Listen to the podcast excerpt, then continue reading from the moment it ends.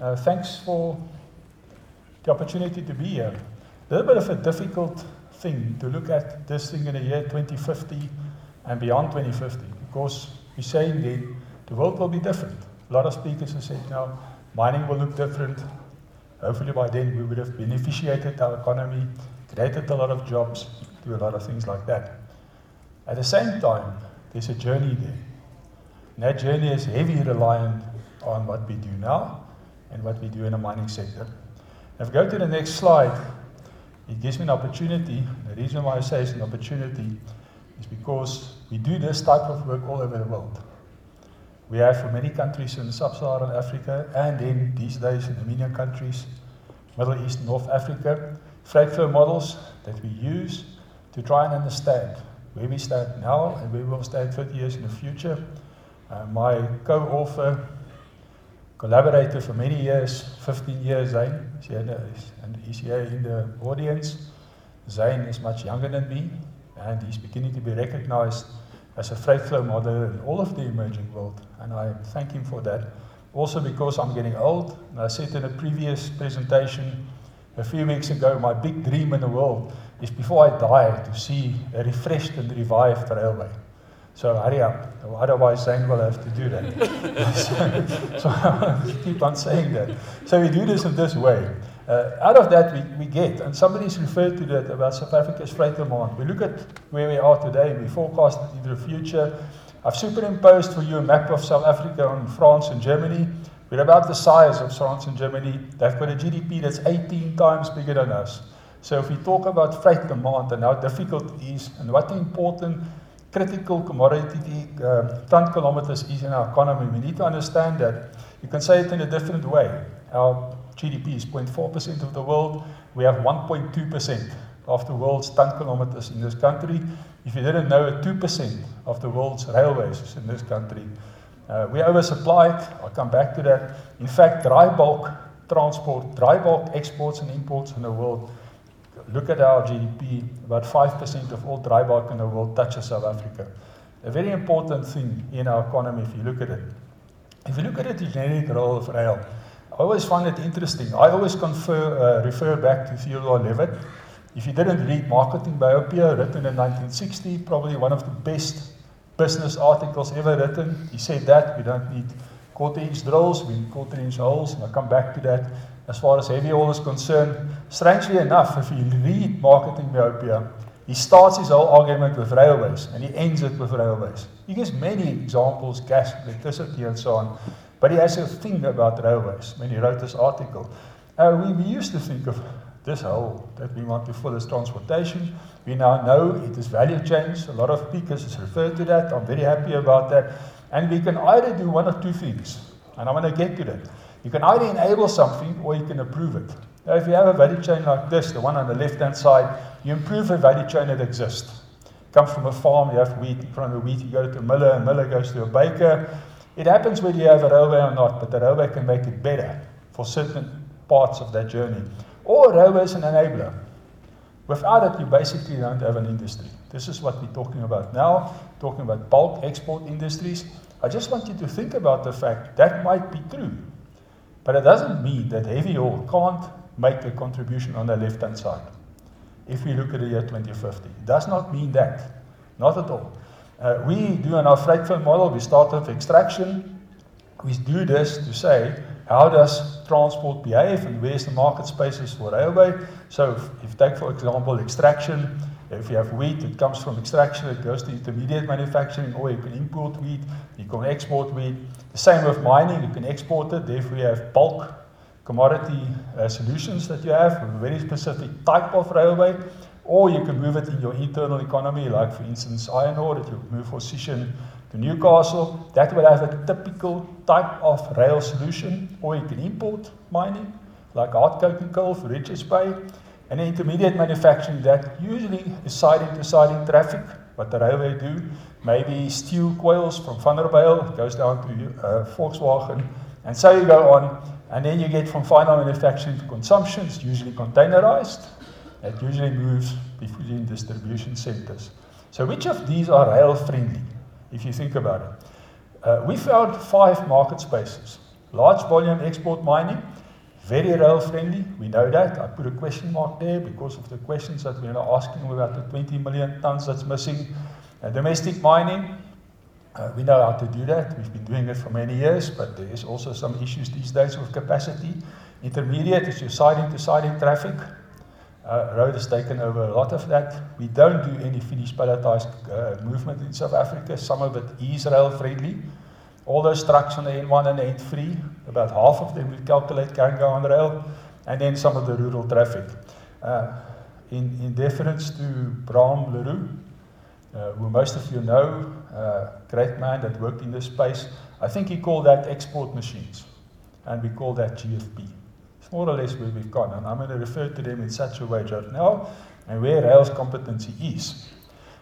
This is important. How do we determine rail competency? Where, what is rail friendly? Now, if you have, like Zane's got a freight flow model of 1.5 million lines, 83 commodities between all districts in South Africa, uh, on all modes, with the cost involved in it, 50 years forecasted, eventually you learn certain things. Uh, rail friendly means density of terminals. If you load everything at the same place and unload it at the same place, it becomes rail friendly. Density of lines, if this line has got a lot of traffic on it, and then uniformity of product. If the product always looks the same, those three things tells you this thing is rail friendly. Now, if you know everything that moves, it becomes easy to determine what is rail friendly. Distance does play a role, but not always. And I'll, I'll show you why I say that. Now, what is heavy haul? Heavy haul is rail friendly on steroids. If you can tick those boxes over and over and over again with huge volumes, you should be able to have uh, heavy haul, not only in mining, in all cases where you tick those boxes. Uh, I just want to say something about distance. If you tick those bottles over and over and over again, you know, there's a massive volume of things. In 100 kilometers is fine. If I have a hole here and I've got a place here that I want to fill something and it's 100 million tons, you can have a rail solution. If it is as simple as that. So distance plays some sort of a role, but not a complete role. So we've done this for South Africa. And what we've done here is important because people keep on talking about market share. Be careful about what I say here. 30% of all ton kilometers of finished palletized use should be on rail. It conforms to everything that I've just said. It comes from the middle of Cape Town, it goes to the middle of Johannesburg. There's lots of it. There's no reason why it shouldn't be on rail whatever it is, especially if you put everything in containers. There's no reason not to be on rail. Uh, about 1% is. Of intermediate manufacturing, the siding to siding traffic, about 30% should be on rail, only 10% is. If you look at domestic mining, there's been references to it. Two thirds should be on rail, only one third is on rail. That third is missing there is tragic. It's tragic because we solved the first column that you see there, problem, with building the N3 and the N1. We solved that. It is not the most economical solution, but we've done something about it. We've not done something about the fact that we cannot move uh, product and commodities on our rural roads. Therefore, we are destroying them. It's as simple as that, because we didn't do it. And then you get to export mining. now, that is the market share of export mining. But there's a big but around it. The orange line should be much higher. That is the problem. The problem there is is there's missing product. There's missing product. And I'll come back to that. So this is what market share should be like. And what has happened over the last year since 1937? Uh, we've lost a lot. Uh, the one that we lost the least in is mining, where 40% of market share has disappeared. In recent times, we thought, ah, it's going to get better, but it didn't. Uh, by the year 2010, 2011, 2012, I saw slight improvements, but it didn't happen. We know why. And we've invested in trucks. The black line there is the GDP, South Africa. The red line is heavy trailers. And truckers are clever. They buy more trailers than horses so that they can load the trailer and for horse arrive and takes it away. Huge, huge, huge efficiencies that's here. So we have invested in the roads and trucks. The country is not invested in the railways. So later on when I talk about that, if you want to point any fingers, this is us as a community, as a country. It's not only the railway, it's not only Transnet. As a country, we've walked in a specific decision, a direction, which is clearly not the right direction, what we've done, not of what we've done.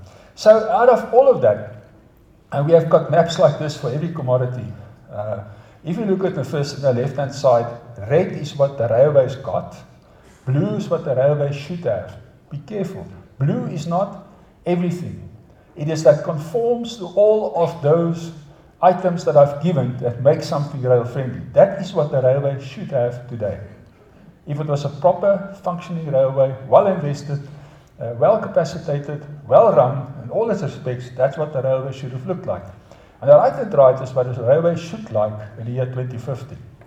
Now, there is no option for us to have a failed railway. If we as a country want to be successful by the year 2050, we have to have a railway like that. And that railway is four times bigger than the one we currently have. So somehow, with all of these things that we do, with the rail policy and all of these things, we have to build a railway that's four times bigger in GFB. And that just says what the growth is. It's about 30, uh, Jan David referred to to some extent, 30 billion ton kilometers is missing. It is just missing. It should have been there. Now, if you just look at the heavy ore lines, you have done the same sum. The problem with this one is what I've said before. Most of it is on the rail, so there's not a lot of blue on the left-hand side. This is what it should be in the future. We would still have to make the heavy ore lines two times bigger if we want to achieve what we want to for now. It's, it's not four times, but it is still two times. It still needs to grow. There is one thing that I'll show later on. It needs to grow faster. Because the opportunity to optimize that or the opportunity to capitalize on that is now. So it has to grow faster to the point where it is two times bigger than it currently is. Well, bigger in terms of capacity and delivery. We have to become to that level of two times very, very quickly. Otherwise, we're not going to get our other things right. So there's some missing ton kilometers there. But remember, here, rail is an enabler. They are missing current freight. There is just missing freight. There's no lines that should be there. Um, we talked about this, and Andrew referred to this, and I'm very glad he did. This is research that Harris has done in 1977. On the bottom x-axis, this is so important, I won't spend a minute with it. On the x-axis is ton kilometer per route kilometer. This is one of the most simple ways in which you can measure a railway's efficiency. You want to push it up. Now, Harris has done all of those firms, and he's found this relationship, and the relationship is solid. Because on the left-hand side on the y-axis, you've got cost. The moment you can increase density, which is 10 kilometers per route kilometer, cost comes down. We have to understand that. It talks to a lot of things. This is one of the things that made American railways very efficient because what have they done? They've increased the ton kilometers and they've cut their networks. Simple as that. Cut your network. There's another way of doing it. If that piece of network is not profitable, doesn't work, it's a branch line, nobody uses it, don't have it. It's as simple as that. Don't have it. Now, this is a short statement. There's a lot of things that you must do. There's a big strategy behind it, I understand. So, where is South Africa in terms of this? This is where South Africa and the USA were in 1928. This is as far back data I could get for the USA. We were about at spawn par. We than them, 0.5, they were 1.5. Uh, we increased faster than them. We got to 7. They got to 16 or something like that. I can't read there. But we increased faster than them. But we moved, which is great. Uh, you can index this. This is now doing the same thing that you see in that graph there, but I've indexed it over time. Uh, the red line is South Africa, uh, the, the dotted line is America, and you know, lo and behold, this class on A1, A class A rail, American railways, we've actually beaten them. We've done better than them in terms of density. But there's like always there's a big but. Or however, you know, however there's a fancy but. And this is the fancy but. It works like this. So we start in 1928. We'll do the same thing. And we went to 1976. Golden year in our history of railways in South Africa, 1976. We made some progress. And today we have the heavy haul export lines. They are cheap, they're very efficient because of this. It's as simple as that. They've got massive densities. So where are we with GFB? Well, we're there. That is where we are with GFB. I've said it over and over and over again, so some people in the audience have heard me say that before. I call that railway cancer. A railway like that cannot exist. Not in the year 2022. It is just not possible. It cannot be done. There's no way of making it work. It is as simple as that. So I've indexed that as well. So the blue and the red line is our export lines, the green line is GFB, and you can clearly see that we have not improved since 1976. And then I make a statement, I say we use the export machines to hide a terrible failure. This is a terrible failure. This is a failure of note.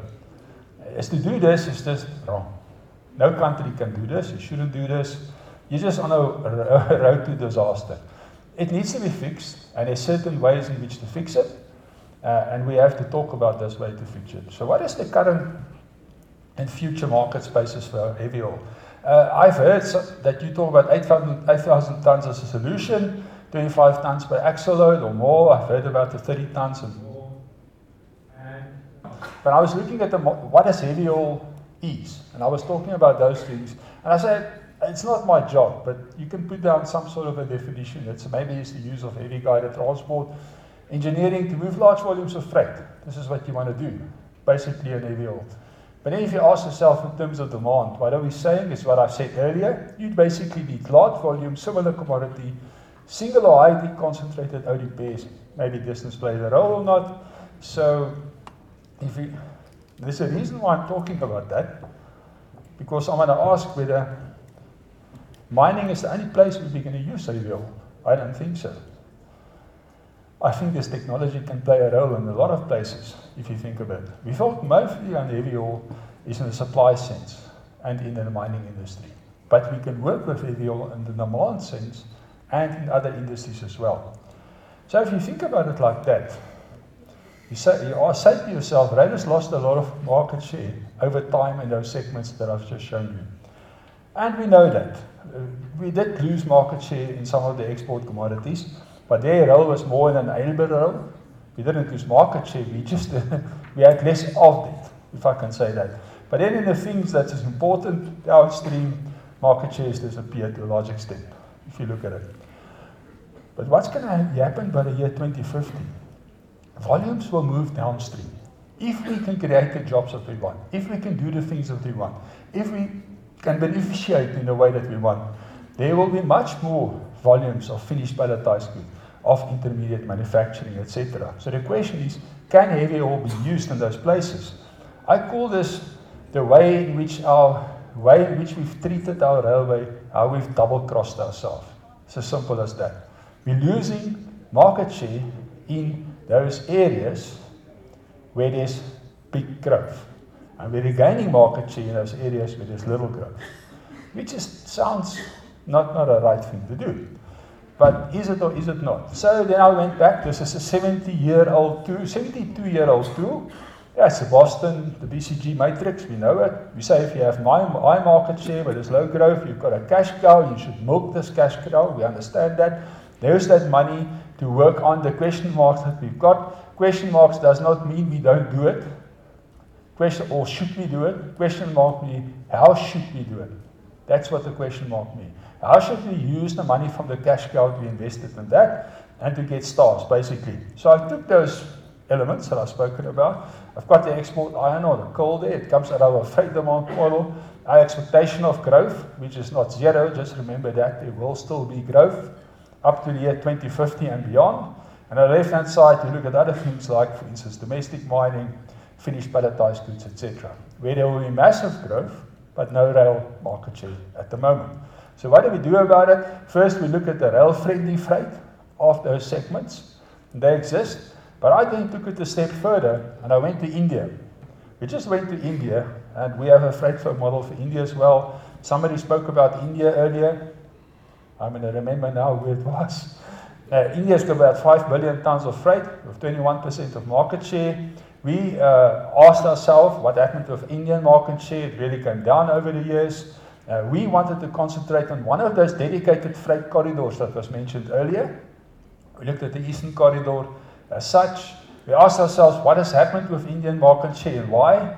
Because rail freight in India is quite cheap compared to uh, trucks. But at the same time, it should have been cheaper because in India, rail freight subsidizes passengers. Basically, what you see in that graph. And why does it happen? If you look at that graph, you look at India, it's because the population of India is mobile. They get cheap transport to go everywhere. They do the things that should have been with us. If you live in India, you can offer your you can offer your labor anywhere for more or less free, which I wish we could do in this country. But this is the problem. If you look at that, India's big problem is capacity. Is capacity for the whole rail system. That's why they decided to develop this dedicated freight corridors. Now, I asked myself the question about heavy oil in, free, in India, and I said 200 million tons could be moved center to center between those seven blocks that I've mentioned there. I looked at the eastern corridor. There's at least 20 million tons that you can load in one place, in one form, containers, offload it in another place, in same form, containers, and you can move rail shuttles up and down. Heavy oil rail shuttles up and down. So all you have to do in terms of a railway, which is what we're doing with our heavy oil railways. Just fill them with containers. You have the Indian gauge. It's going to be easy to have uh, custom-made containers that actually occupy and maximize the gauge. And you have a heavy oil line. Now what's missing in this one, it doesn't have nice terminals at both sides. So we looked at the terminal in Kolkata. And we said to ourselves, if you look at the terminal in Kolkata, and we can create a hub where all of this is offloaded, this would be the RBCT of the city of Kolkata for the reception of containers. That's just the way I want you to think. If you can do that, and we've done a calculation, I won't go into the detail, you'll save the economy of India $3 billion per annum. Per annum. Save the economy, not even talking about the cost, all of that. That's what the economy will save. We even took this to Varanasi, which is a city between Kolkata and Delhi, and we've realized we can add more to it. There's 10,000 trucks a day that passes Varanasi, coming from Delhi to Kolkata or the other way around. And we realized all of the demand the fundamentals for heavy oil exist here. So I'd be, I would be interested to know what the people of India is doing about this. Of course, we did this analysis saying about three years ago, four years ago what they've been doing at that stage, the dedicated freight whole uh, line stretched to, to Varanasi, basically. So we came back to South Africa and we said, let's use the same fundamentals. These things that I show you can all be heavy oil. Simple as that. Now, why do I say Cape Core and Night Core? Without any doubt, if we had a heavy oil orientated container terminal that's really big. It's got fantastic capacity in three places. Cape Town, Johannesburg and Durban. We can move heavy oil shuttles up and down those two cities, those three cities. And I can tell you it will be more than 20 million tons and it will save this economy a huge, huge, huge amount of money if we can do that. I don't know where these terminals must be. Uh, one of them, somebody has threatened me if I mention a name, but I'm going to mention a name, just example. The one could be Belcon. Um, we're thinking at the moment, we're busy with a study, it could maybe be closer to Kraaifontein. Is Brad, you want to build? I don't want to skate to reach, I just mentioned it, you know how I think. Other one could be Tambo Springs, but you build massive terminals there that behaves like, that behaves like a heavy oil line and connected.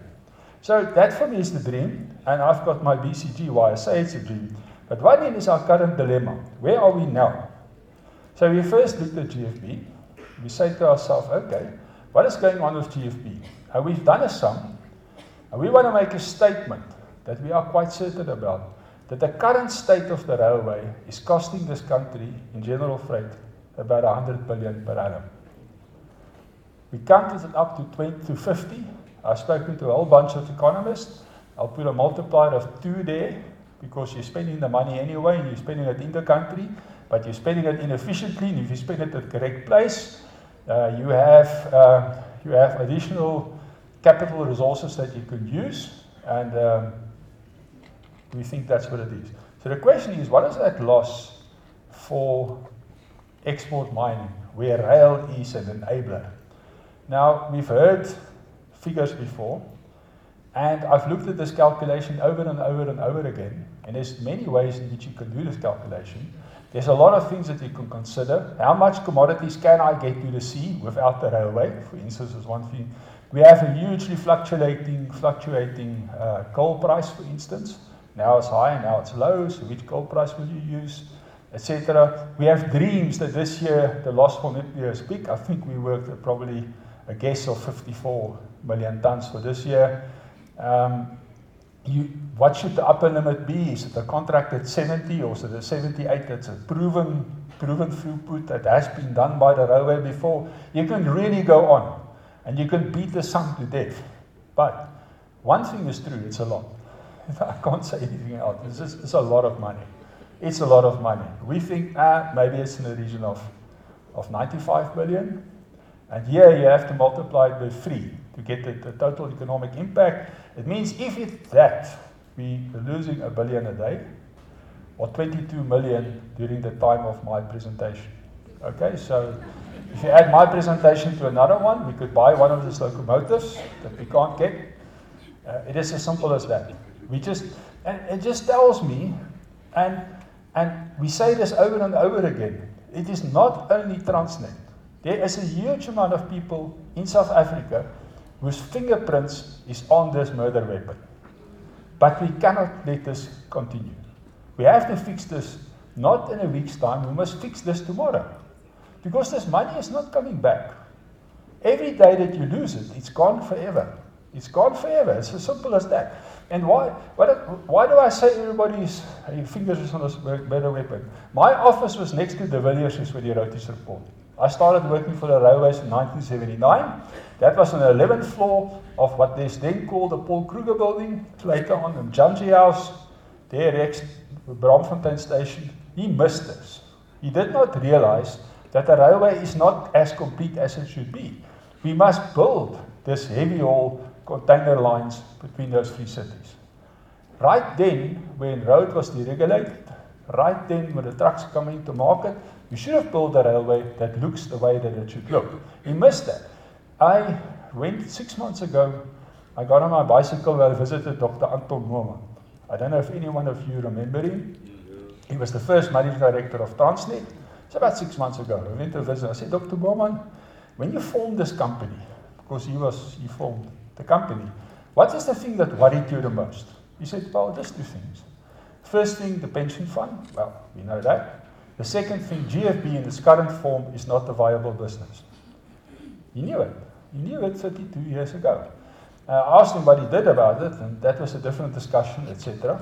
Uh, but they knew it. Uh, and attempt to rationalize the network started then. We had a thing called Spoornet B, R, A and B. Spoornet B was this piece that we would have cut out. Later on, we called it link rail. That just never happened. You can't go on with a railway where you didn't do it. You have to rationalize the railway, otherwise it's not going to work. Uh, at that stage, uh, corridor volumes became available. I say it became available because me myself did that research and submitted to the government, uh, to, to management at that stage. The first ideas about heavy, heavy domestic intermodal was formed. If you're interested, I sit, still sit with those reports. They're in my office. And none of this was done. Then Moving South Africa came out. Fantastic work. And Moving South Africa said, corridor, corridor, corridor, corridor, over and over again. Uh, it just wasn't done.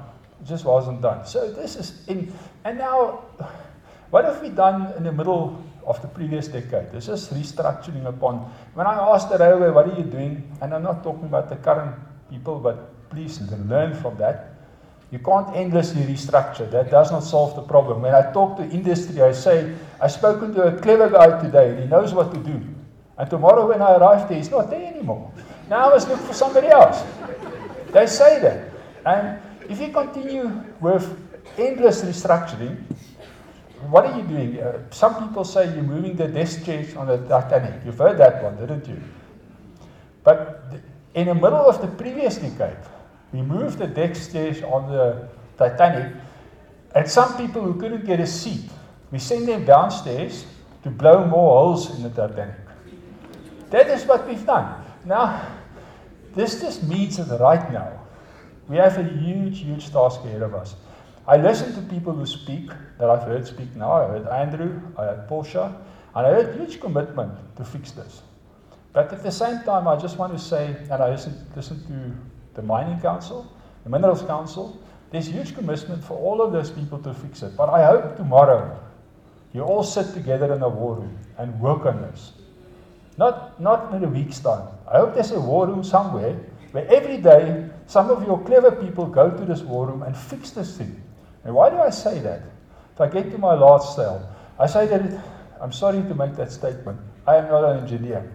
The returns to heavy, heavy haul density, density, remember what I said before, was created by engineers and squandered by management. That whole statement that I've made there, and management here, I'm not referring to the current management of Transnet. I'm referring to all the non-engineers that messed us up over the last 30 or 40 years. That whole group of people. I, I can, if you ask me over tea, over lunch, or I'll tell you tonight who those people are. I will tell you. I don't, I don't want to shoot a gun here at, at the current management. They're trying and they're trying to get people together. They're trying to collaborate. They must just continue that effort and make it as hard as possible and as fast as possible. It's critical. We don't have time to play games around this. We must just get this done. But there's a lot of people in history that got their, as I've said, their fingerprints on this murder weapon in that sense. So basically, what I'm saying in terms of the way forward, in terms of technology, we must milk the export machines. There, there's no doubt about it. We must get out of. We can make statements like, say, but the future is not in coal. I, I know all of that. But right now, there's a future in coal. People are buying it, and they're giving us a huge amount of money for it. So right now, we must milk them. And then we have to start thinking uh, about domestic intermodal and heavy intermodal. Different loading units that you engineers will start to look at. A, stand, a non-standard container like we have in America and, and in, in Europe. Different wagons, maybe well wagons, so that we can maximize clearance. You have to start looking at increased axle load for at least those two lines. Durban, Johannesburg, Cape Town. Or alternatively, we start thinking about standard gauge, develop and design the standard gauge in such a way that we can have that or alternatively even have increased axle loads now so that we can run 200 wagon trains and move those containers in shuttles between those three places that I've mentioned. Uh, you have to think about different types of terminals that looks like an RBCT and behaves like an RBCT but handles containers as such and different terminal equipment. Now, if you think about that, I'm nearly done. I say heavy intermodal must behave like heavy mining. If you can get it to behave in the same way, and it means that the commercial arrangements must be the same. Transnet does not sign, as far as I know, an agreement with all the mines, all of them. You want a place like RBCT, you deal with them. Transnet, uh, if it has to do commercial work, sometimes struggle a bit. Leave the commercial and then outsource this thing or wholesale the aggregators, like 3PLs, like RBCT, people like that. Jy must a limited commercial reach by the haulier. Just one person that does this. That's typical wholesaling. And maybe this terminal will have to have shareholding that is shared by everybody, and you have to consider open access. Now, I mentioned that's my last slide. We're talking about vertical separation. I don't know how this is going to work in this space. There's a few things that we need to think about because this thing is basically a pipeline. And your whole heavy old technology has got to do between uh, about the relationship between the wheel and the line. Uh, but we must definitely talk more and more and more about horizontal separation between the, the, the low volume lines and high volume lines and cut that out or use it in a different way. Uh, the separation, interestingly enough, between terminal and the rail, the horizontal separation there, we already have in heavy oil, basically. RBCT, as far as I know, does not belong to Transnet. We already do that. We can do the same thing with intermodal heavy oil as such. And then there's the Russian model where we have a lot of locomotive operators and you have a Econol uh, arrangement. Well, maybe we can think about that as well, because that's what the, it tells us. My last slide said the future of heavy oil is not only mining, but the future of heavy oil is dependent on mining right now. Because we need that money to fund future expansion of other technologies We need that money as a country to fund things like the development of this country, creating jobs, beneficiation, things like that. We really, really need to do that.